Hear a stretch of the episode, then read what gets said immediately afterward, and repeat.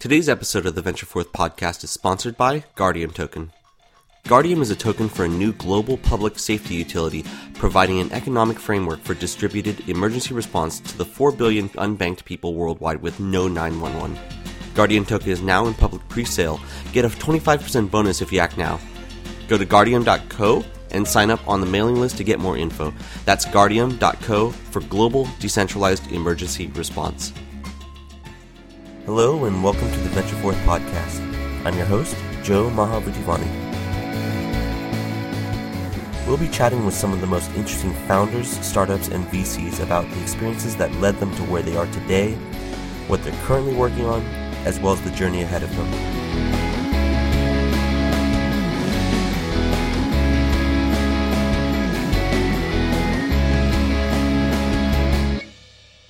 Hello, Venture Forth listeners. As we continue the crypto theme this week, we explore the venture side of the business with a partner of the world's most successful venture fund by a lot, Paul Veradittakit from Pantera Capital. At Pantera, he's a self described Swiss Army knife, having a hand in a number of activities that have included closing over 30 venture investments, 20 token pre sale investments, growing Pantera's brand, and building relationships with incubators, startups, and institutions to discover unexpected and valuable opportunities for everyone involved.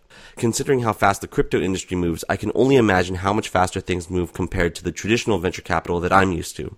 He's also the only other Thai guy that I've ever met who works in venture, and I can count on one hand the number I've met in the Bay Area tech industry. Paul, welcome to the show. Thank you very much for having me, Joe. I'm excited to be here. Awesome. Before we dive into crypto, I'd love to start by getting to know you and, and your background. Yeah, sure. So I, yeah, my background is pretty diverse. I, I would say that, you know, I don't have your typical, you know, founding team background or, you know, I don't have, you know, I guess for a later stage fund, I don't have an investment banking background, but you know the way that I got into to ventures, I you know just starting off. I mean, I grew up in Los Angeles. You know, I, I went to UC Berkeley, and you know really enjoyed my time there. You know, got me access to basically being in the Bay Area. And then, you know, right after that, I was, was thinking about going to law school. So I worked in a law firm for a year and a half, learning about the business and you know, doing whatever I could to help out the real estate law team at Pillsbury Winthrop Shaw one of the largest law firms out there. But I realized that I didn't want to. I didn't want to be a lawyer, and I didn't want to go through law school and and come out regretting it. So I wanted to get back into into business. You know, I, I graduated with a psychology and political science degree, so it was one of those things where I knew that I would have to figure out a way to to, to get back in, and that and that would be just kind of starting from the bottom. So I worked at a litigation economic consulting group, basically economic consulting, working on a bunch of uh, litigation cases for Fortune 500 companies, doing a lot of analysis, and then you know that really got me working in, in teams. Uh, but you know, I started getting sort of bored at the at the position. You know, I wanted to do something more fast paced more innovative. And then I started doing some business development growth for some early stage startups on the side, wanting to gain some experience. And then, you know, right after that, I saw a position on, on LinkedIn for an analyst role at Key Capital, which is, you know, rebranded Strive Capital, where I could be an analyst looking at uh, mobile apps to invest into. And I thought that was a, a great gig because I would be able to be early in a really disruptive uh, space. You know, I really felt like mobile, mobile first was going to be uh, tremendous, and you know, I was right about that. It was tremendous. It was it was a great experience, and then you know, from there, I was able to work my way up to an associate role. And then, you know, 2013 hit and I started hearing about crypto from some of my friends at Lightspeed. And I, I started diving into it, thinking that I was going to actually start off on the operational side and then talk to companies like Coinbase. But you know, the opportunity presented itself at Pantera. You know, I thought it was a great fit. You know, I had the venture experience, want to dive deep into this space. You know, really liked the team, the track record, and the brand, and really thought that I could, you know, have a great fit and excel at this firm. And, and, and so far, you know, doing, you know, venture capital here and also doing ICOs here, it's been it's been great, especially you know with the way the space has been moving. So you've been sort of on the both sides of like traditional VC and VC in crypto. So what is your thoughts on the disruption of traditional VC and VC's role in startups now that founders can raise directly from individuals through an ICO? Yeah, you know, I think we started off in, in, in a world where it was completely disrupted, uh, and disruptive in terms of, you know, now entrepreneurs are, are able to kind of create a new cap table and to raise from an audience that is global. And this audience can participate in, in, in, sort of any amount that they, they wish to. And it gives entrepreneurs a way to, on top of that, accelerate a network effect. So there are many benefits to, to fundraising uh, using that strategy. And, you know, we'll, we'll see what happens going forward in terms of you know regulations and everything. But you know that's completely disruptive. You know, I, I, think things are going to get a little bit more balanced. I mean, we're now seeing a decent amount of VCs able to invest into tokens and crypto. So, you know, I think I think the disadvantages of raising capital this way is you don't get the the, the traditional governance and traditional value add that you get from VCs that uh, are structured to provide the funding and to be able to have enough skin in the game to re- really want to help and provide governance to these companies. But you know, I think we're going to be shifting more towards the middle where VCs are getting in the game. Term sheets are going to be structured a little bit closer to what we're normally seeing in traditional venture capital. And we're going to start seeing sort of multiple rounds of funding, different, different valuations. But nevertheless, I mean, what this looks like in the future is that VCs are going to have to adapt, get in the game. Uh, there's going to be a lot more protection for VCs, and things are going to have a lot more sort of governance around deals. But you know, you're still going to be able to get your product and get its its value out to the public, and I think that's extremely powerful, especially for anything that is consumer related or marketplace related. So I'd like to kind of dig into you know Pantera just because uh, Pantera has sort of been in the news uh, recently and, and it's super super interesting. Um, it's been hyper successful. Uh, before we dig into that though, uh, what is Pantera's sort of investment thesis and what are you looking for? You know, we have four different strategies, but you know two that we're really focused on is uh, are basically venture capital. So we are investing into equity into blockchain crypto related companies so far, the, the, overarching theme for Pantera is what what makes blockchain so disruptive? Well, blockchains enable peer-to-peer transactions and, and transfers of any sort of digital asset without intermediaries. So for the longest time, whether they are banks, whether they are monopolies or companies, there are entities in the middle that are taking fees, uh, unnecessary fees on top of uh, these transactions that don't necessarily need to be taken. And what the blockchain allows is the circumvention of those intermediaries uh, and those regulations, and to be able to do things between parties in a directly peer to peer way, which saves both parties a lot of costs. And that's the overarching theme for Pantera now. We do that in two ways we can invest into equity into companies or we can invest into tokens. Uh, you know, tokens can be pre-sales, which I think we've gotten a, a, lot of attention for because of the, the help that we can bring to those projects at the earliest stage. But we can also invest into tokens that are already out on exchanges in the secondary market through our quant fund. And so, yeah, that's what we're looking for right now. You know, we have funded a lot of quote unquote infrastructure companies so companies that are helping to facilitate the earliest use cases and the adoption of cryptocurrencies. And, you know, we've also funded some applications, but down the line, I think uh, you know, we're going to start getting higher and higher up in the in the stack in terms of the types of companies that we're funding. Uh, you mentioned that you are uh, Pantera is investing in a lot of sort of tokens and also pre-sales and that sort of thing. What lockups are you seeing in the market right now? And does Pantera traditionally sell sort of as soon as able in peak market conditions? Like what what sort of terms are you looking for on those?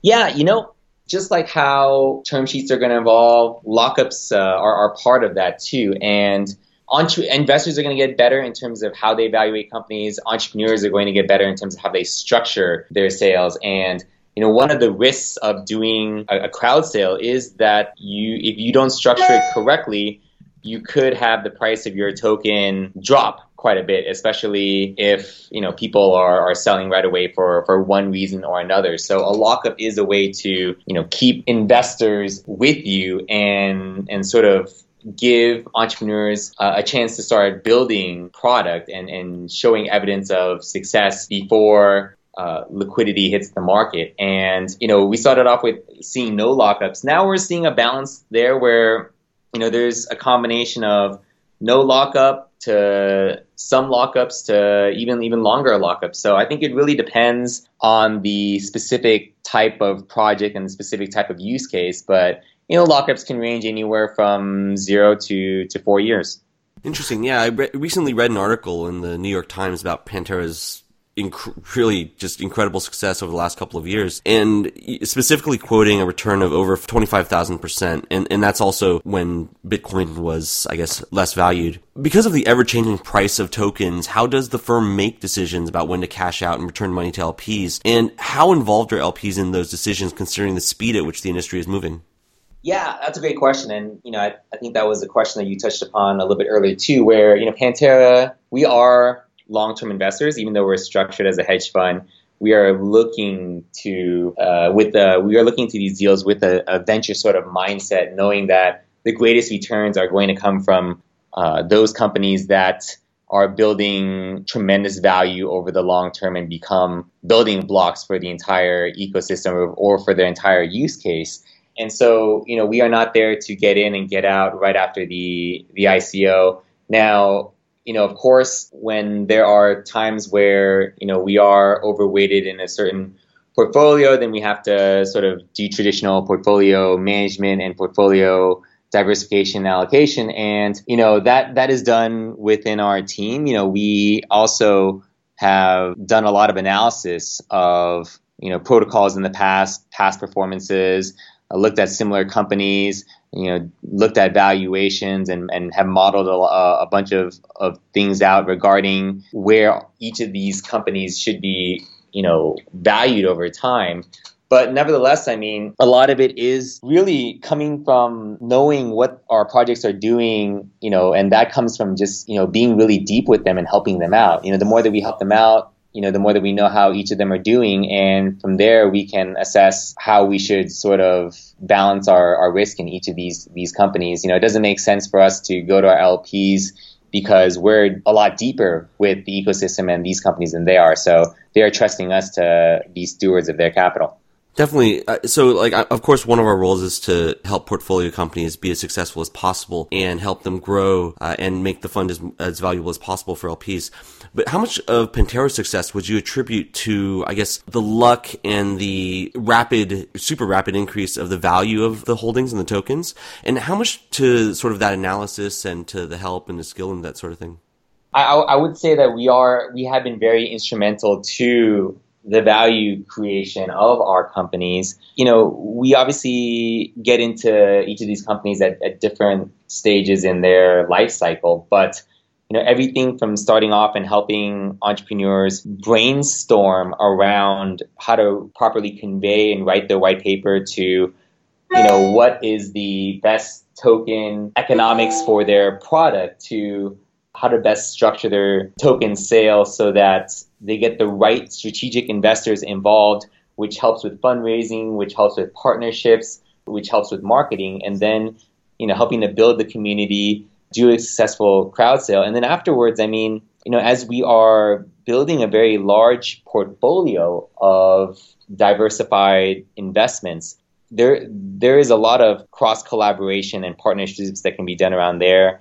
And then, of course, you know, with with sort of the the reach that we have, you know, in terms of knowing some of the top talent in the industry, you know, having spoken at the right conferences and having the right connections at universities, you know, we can really help these companies hire and really build their companies and, and scale to the right level. So I would say it's a, it's a great combination of the entrepreneurs executing and, and, and finding those right ones. But, you know, we feel that we, we can provide a lot of value to kind of get them to their goals uh, at a much quicker pace. Yeah, definitely. I've been following this thing for a little bit now, and in 2017, the FOMO was and the fervor was uh, was huge. Um, you know, and it even seems now in like 2018, there's a conference and, and events around blockchain every week, every day, even. How do you see ICOs differing in 2018 compared to 2017? I think we're going to see, you know, an evolution of term sheets and and and SAFTs. I think it's going to get uh, I think it's going to get much closer to traditional VCs, and I think that's that that is going to actually bring in more VCs into the game. Uh, I think we're also going to see you know multiple rounds of of fundraising, which I think is healthy for the ecosystem. Not having to raise all at once and and over raise, I think that's going to be a nice shift also. And you know, I think we're we're going to see more and more mainstream investors wanting to participate, and uh, that'll open up room for more innovative products. You know, that can you know help facilitate that interest.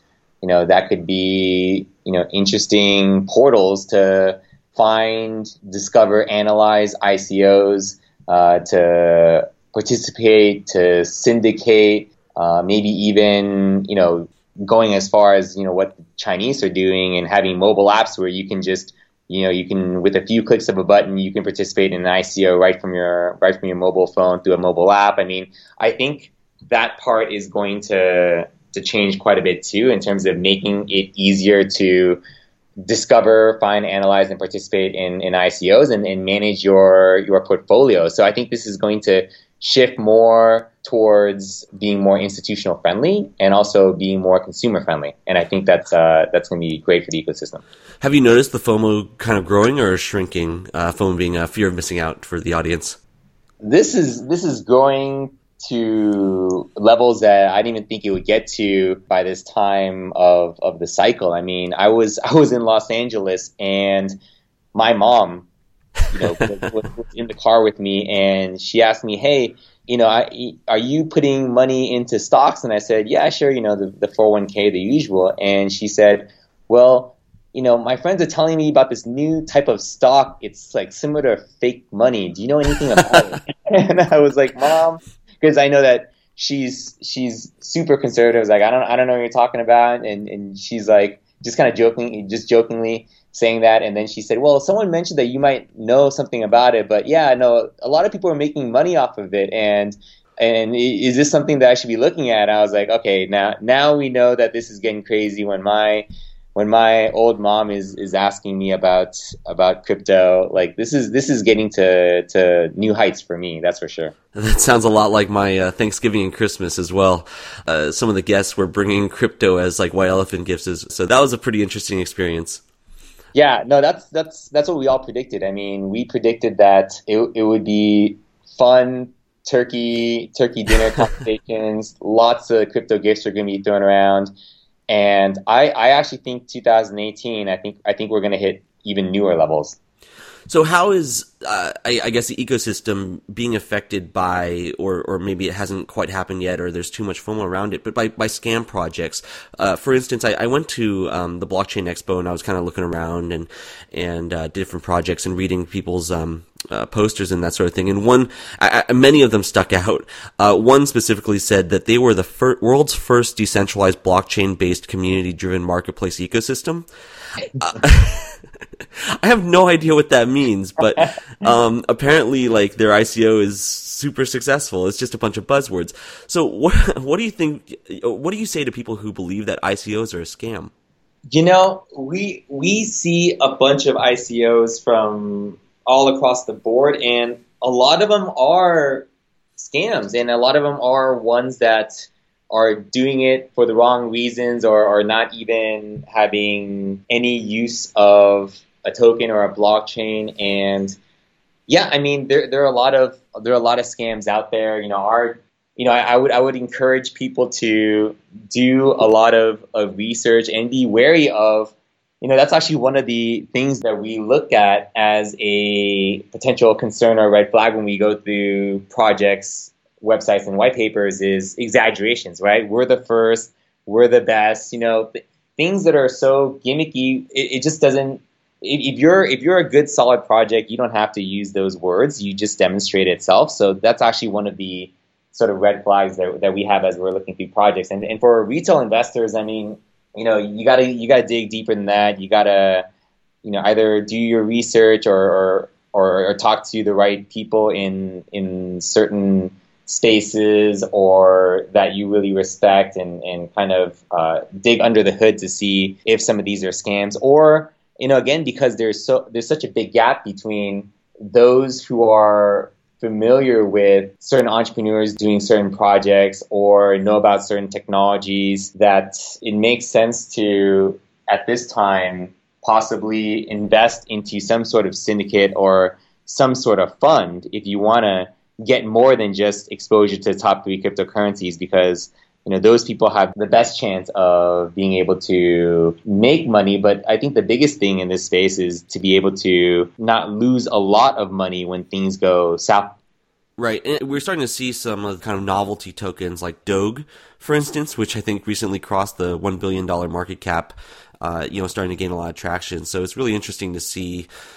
I, I mean, do those in, those types of tokens inevitably crash?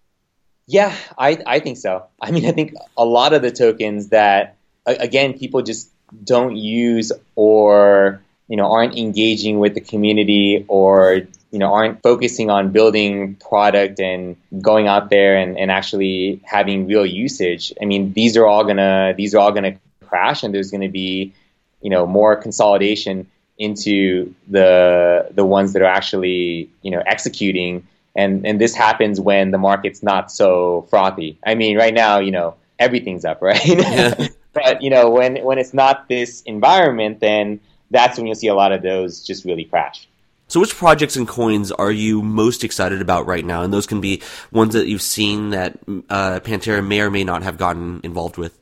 Yeah, you know, I think uh, there's so many great projects out there. I don't want to single any of them out, but I would say that you know certain themes I, I think are extremely valuable for this ecosystem you know, we started to see a huge community develop in China, and then with the Chinese ban, it backed off. And then, you know, Q4 of last year, we really saw the U.S. take the lead in terms of ICOs and interesting projects because of you know regulations not being uh, so so hampering, and and the fact that a lot of VCs are pushing their portfolio companies to do ICOs, and then you know Silicon Valley, especially, really really got you know interested in using this as a as a fundraising model. But I think going forward, I mean, now that the Chinese have figured out how to do ICOs and, and how to structure them you know, while still being based in China, and then you know the exchanges getting back into the game.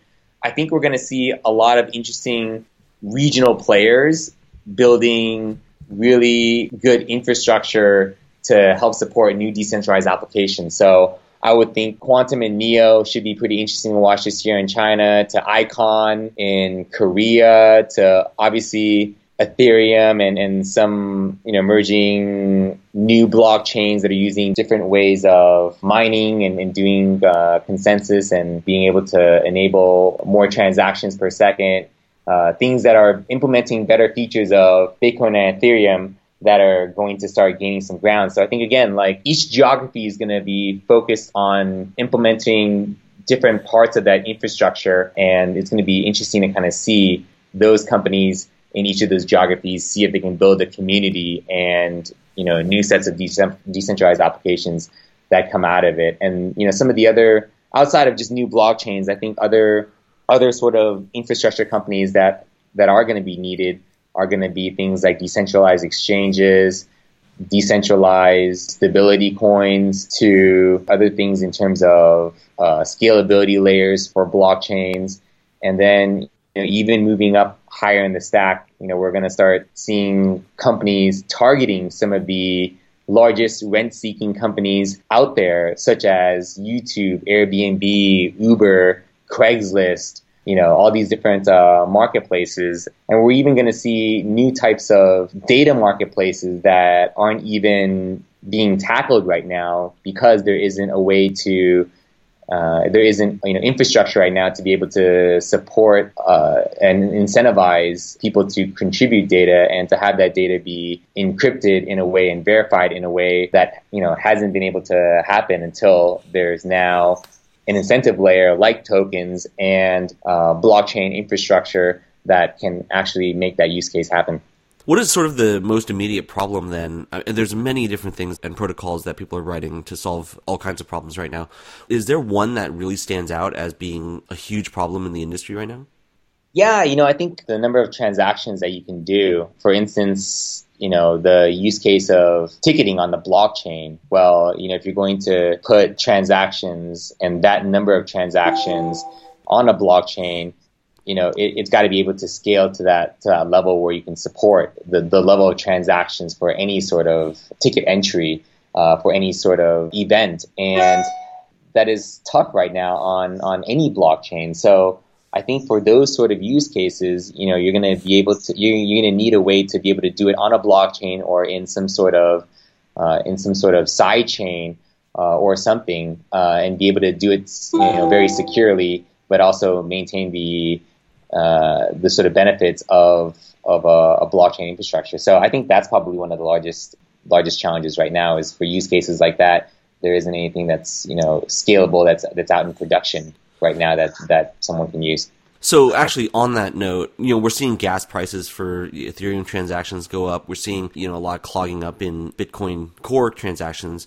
Do you think either of those, I guess specifically pertaining to Bitcoin, do you think those tokens will be the market leaders by the end of the year?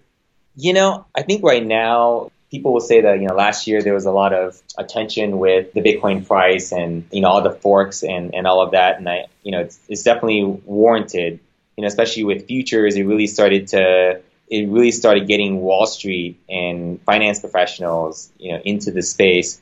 Uh, I really think that this year is going to be the year of of more decentralized applications. And right now, from what I see, you know, especially after after going to DevCon, there's just a lot of momentum for the Ethereum ecosystem. Uh, so I think it's really Ethereum's to to lose at least for this year in terms of really pushing forward uh, with the development of the protocol and the community and fostering that and getting a lot of dApps really out there and, and, and showcasing the platform. I think there'll be other blockchain platforms and other geographies that are going to start gaining some ground too, but I think it's really Ethereum's to lose because, again, momentum is on their side right now. Right. Are we still in the early days for crypto? We're super early. You know, I think we're we're in the half inning, first inning. I mean, this is this is just getting started. So, you know, I'm, I'm glad to see this. I mean, myself and Pantera being, you know, I, I personally have been at Pantera for almost four years now, and you know, I've been in blockchain and crypto when it wasn't so sexy, and it's it's great to see it, you know, emerging now. But I, I think you can talk about uh, the killer use cases being sort of money movement, and I think that'll that'll increase more. But definitely one of the killer use cases right now is fundraising. But until we actually see someone say uh, a killer use case is some sort of application, you know, we're just in the we're, just in the earliest of stages. I recently uh, interviewed Roger Ver, uh, I guess otherwise known as Bitcoin Jesus, sort of a, a figurehead in the community and he really believes that people should you really have control over how they spend their money and invest their money and, and everything as it pertains to that. And really government shouldn't be involved. What are your thoughts on that issue and what happens ultimately if a retail investor who isn't an accredited investor and this is like sort of a, their livelihood lose everything on a bad deal? Yeah i mean that's that's what the sec is trying to prevent and trying to protect consumers you know, I I know that that's happened quite a bit or, or decently in other geographies, like maybe China. I heard that the percentage of scams over there is much much higher, and there's there's maybe less diligence that's done on projects. I mean, I think at least at least in the United States, because you know we've been at the forefront of consumer in, investments or crowdfunding. You know, I would think that, and, and we have we have the SEC around I would think that you know there would be a lot earlier stages of transparency, governance, and self-policing that happens within within our geography and within our industry, where we're starting to see it now. You know, especially with you know if this happened like 20, you know, actually, I mean, I don't think it would happen 20 years ago, but I mean, with with with the internet now and with social media, you know, you're starting to see projects get called out uh, for being frauds, and people doing ICO reviews and people promoting best practices in terms of how to look at investments in this space. And I think that's going to increase more. And I'm just hopeful that that will balance out with the amount of companies and amount of projects that come out and then the sort of marketing tactics and, and everything else that comes out with doing ICOs that, you know, with that balance out there and a lot of transparency and, and people being bold to, to call out projects and, you know, helping to educate the ecosystem that there, there will be at least less likelihood of people losing money here than than there are in in, in other geographies or with scams at least. Now again, like it's tough because you know when you're doing venture investing, a high percentage of companies are going to fail and that part, you know, it, it, there's nothing you can, there's not as much you can do on that versus just trying to prevent a lot of scams from happening. Right. So uh, I guess a rule of thumb: don't take out a mortgage to, uh, I guess, in, invest in uh, uh sketchy ICOs. Yeah, exactly. Yeah, only only only invest what you are able to lose. That's for sure. Got it. So, which coins have you passed on but wish you got into?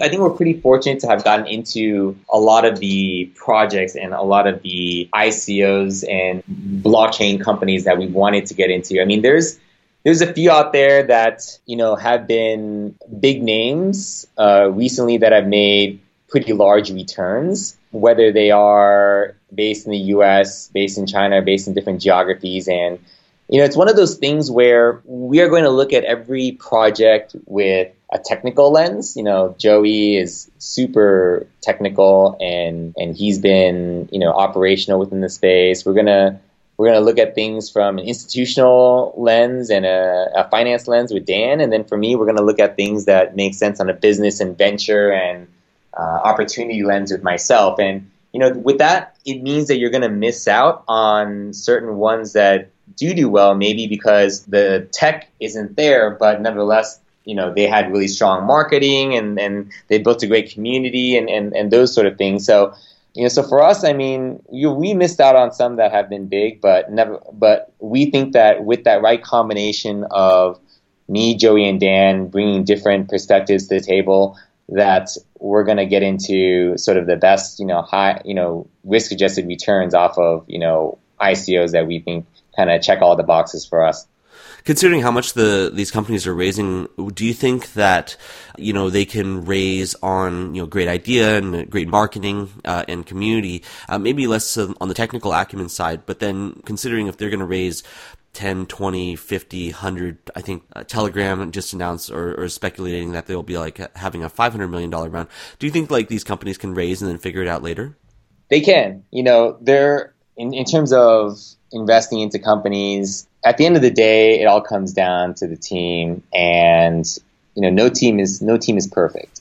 Uh, so if you have confidence in, in, in what they have so far, and what they've built so far, if anything, and, and, you know what their limitations are and what they need, but you are confident that based on what you've seen from them, based on what they've done in the past, that they can figure it out, then sometimes you make that bet. And, you know, for us, I mean, we, we like to look at white papers, we like to look at code, you know, we like to look at any other evidence, product partnerships, anything that can you know de-risk our investment and make us confident. But you know sometimes sometimes a team bet is is fine too if it's it's just that right team where you know they can they can give you that confidence that they'll be able to check all those boxes later on. How does Pantera go about valuating companies? I mean, I think the reason why I ask is because when I interviewed Mike Jones from Science, like we were talking about how, let's say, um, on the venture side, let's say if you invest in a company at a $10 million valuation sure. and they and they uh, have an ICO, their token ecosystem suddenly is worth, let's say, hundred million dollars, and then uh, you know after some pop, you know the ecosystem be worth five hundred million. What is that company now worth if ever they wanted to become acquired or something like that?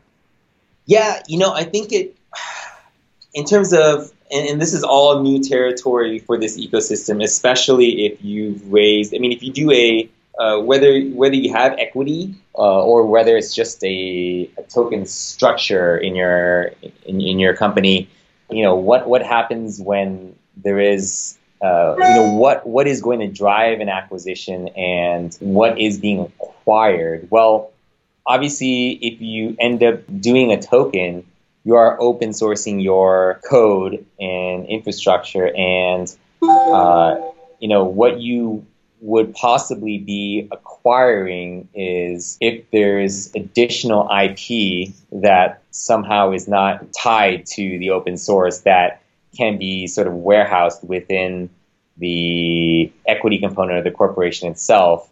That could be interesting as if there's an acquisition, then you would be purchasing the team, that IP, and whatever tokens that that portion of that company held. Uh, you know, so that could be something that could be acquired. Or if there is an equity component, maybe that's started off from the beginning, or maybe that equity component was created later on where it provided products and services on top of the underlying protocol, almost like a red hat or something like that, then that could also be having its own revenue model and could be acquired there. So uh, now the big question is how do we value that portion of it with the tokens and everything else, and especially with tokens, you know, the value the valuation gets inflated you know, these are things that are going to be figured out, you know, down the line right now. Uh, we've obviously seen a lot of, you know, some companies that have achieved quite a bit of a market cap through issuing a token. And, you know, once the first M&A deal falls, then I think we'll see a lot more, you know, structure in terms of how these things may go about. Definitely. Do you have any advice for somebody that wants to get into venture and or start a crypto company? Yeah, I think with venture, it's all about understanding the space really well, and it's all about uh, experience and it's all about hustling. So, if anybody wants to get into venture, I think they should basically dog food the ecosystem, especially in blockchain. I mean, if you're looking to invest uh, and be an investor into ICOs, you should be personally investing into ICOs and testing it out, testing out different products, really understanding the space really well, getting into different groups to chat about ideas and then providing a lot of value to investors that, that you know. And and you know if they like working with you that's one great way of getting into venture. In terms of an entrepreneur i think it's great to go out and network with as many other entrepreneurs as possible go out to some of these bigger conferences try to understand where the space is going where the open fields are and you know I, I think one thing that we're going to see is we're going to start seeing more studios and more incubators for blockchain and crypto and ICOs. And, you know, I think once you have an idea out there, it's, it's great to validate it with people that are in that specific role or people within the industry so that they can poke holes into it, you know, let you know if it's something that's needed within the ecosystem and then just, just go forward with it. Um, but I think uh, the best way to get started is to to understand the space and to meet people and to bounce ideas off of it, and then to go beyond that and start actually creating some materials and getting that validated before going forward and building out a team and and uh, fundraising. Interesting. So yeah, I guess more consensuses, more um, sciences, and that sort of thing. Yeah, exactly. I mean, I, I think um, we're going to see a lot more of those those type of, of companies, uh, and all, and, and more focused on on crypto. Mm. Um, so that's what I, I see going forward. We're going to need a, a, lot more mentorship for companies. We're going to also we're also going to need to see a lot more dev boot camps and other sort of organizations that can help facilitate the conversion of you know regular software engineers to crypto engineers because those are you know deeply needed as we reached what five billion dollars raised using tokens. You know that capital needs talent to be able to to bring those use cases forward. As they say, uh, a rising tide raises all boats. exactly. Totally. Uh, so that leads us into the quickfire round that allows our listeners to get to learn a little bit more about you personally. So I'd like to start off this round with uh, what is your favorite book? I, I, would say one of my favorite books that I read not too long ago was was called E Boys. You know, I, I, I was fascinated about you know, once once I get into an industry that I really like, I want to learn from people that have been in the industry, and I, I love hearing about really great stories of the the ups and downs. And you know, E Boys is a is a nice book about uh, you know the guys at Benchmark Capital, and you know really how that firm got started, how they kind of you know operate, you know some of the things that they learned throughout their journey and the early days, and I thought that was it was pretty inspiring as someone that wants to always improve upon you know what I do for a living. You know if I can learn from you know one of the you know, one of the best firms out there, the legendary firms, and hear those stories. I thought that was pretty cool. What do you collect, if anything, and why? You know, I to think if I really collect anything. I don't think I'm known to be a big collector of anything. I'd say that the the closest thing that I would be to being a collector would be of of sports apparel or sports items just because outside of crypto, I mean, I'm a huge sports fan. So I am from Los Angeles. I'll support, you know, the Dodgers, the Rams. You know, up here I like watching, you know, the, the Warriors play. So, you know, that that helps me in my personal life. That helps me in my my work too because I get to relate to people that are also sports fans. So I, that's probably the closest thing that I that I do in terms of collecting a follow up sort of to that. Uh, but what's one thing that you spend too much money on that you don't regret? Crypto. yeah, you know, I, I would say that you know some some people say you shouldn't you shouldn't spend too much money in the space because you're already so knee deep uh, in it. But now I say, hey, I, I I'm really passionate about the space. You know, it helps me learn and and so I also invest quite a bit in, in crypto stuff, and, and because of that, you know, I, I, don't regret it. What is the best Thai restaurant in San Francisco?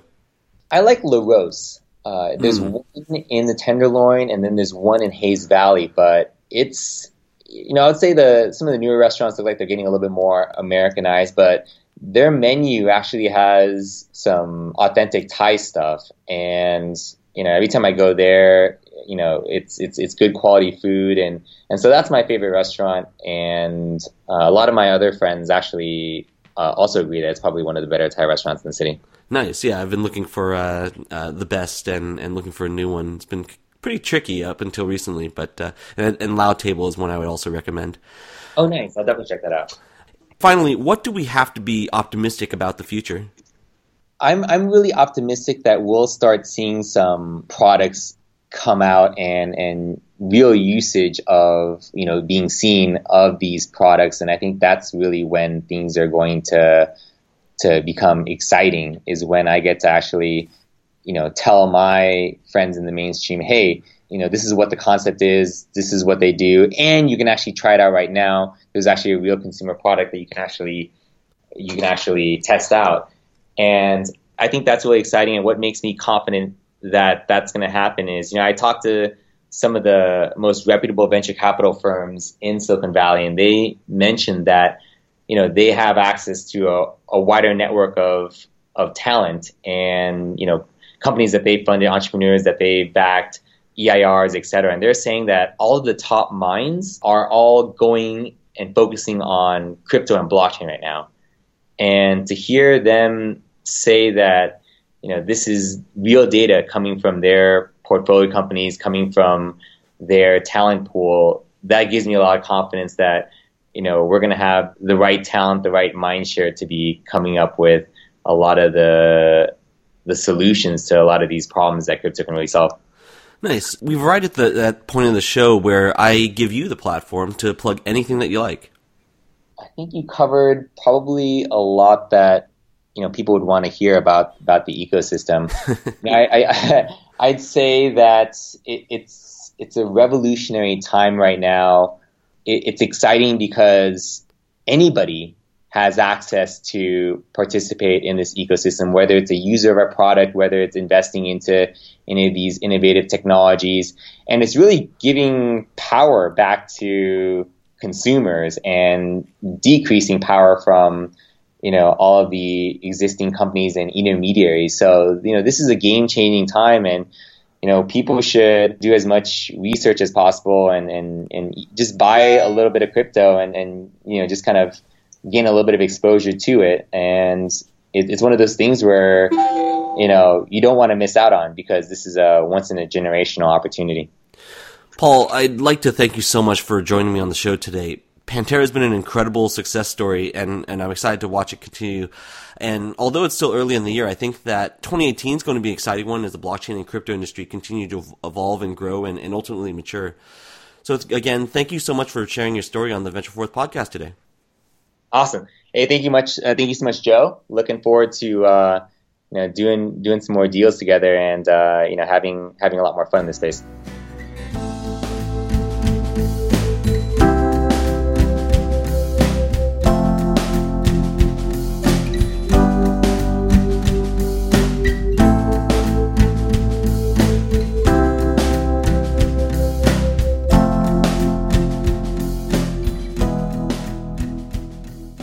If you enjoyed today's show, please subscribe to the Venture Forth podcast on iTunes, Google Play Music, Stitcher, or SoundCloud. You can also follow at Venture Forth Pod on Twitter for our latest updates. As always, I'm your host, Joe Mahabutivani, and thank you for listening to the Venture Forth podcast.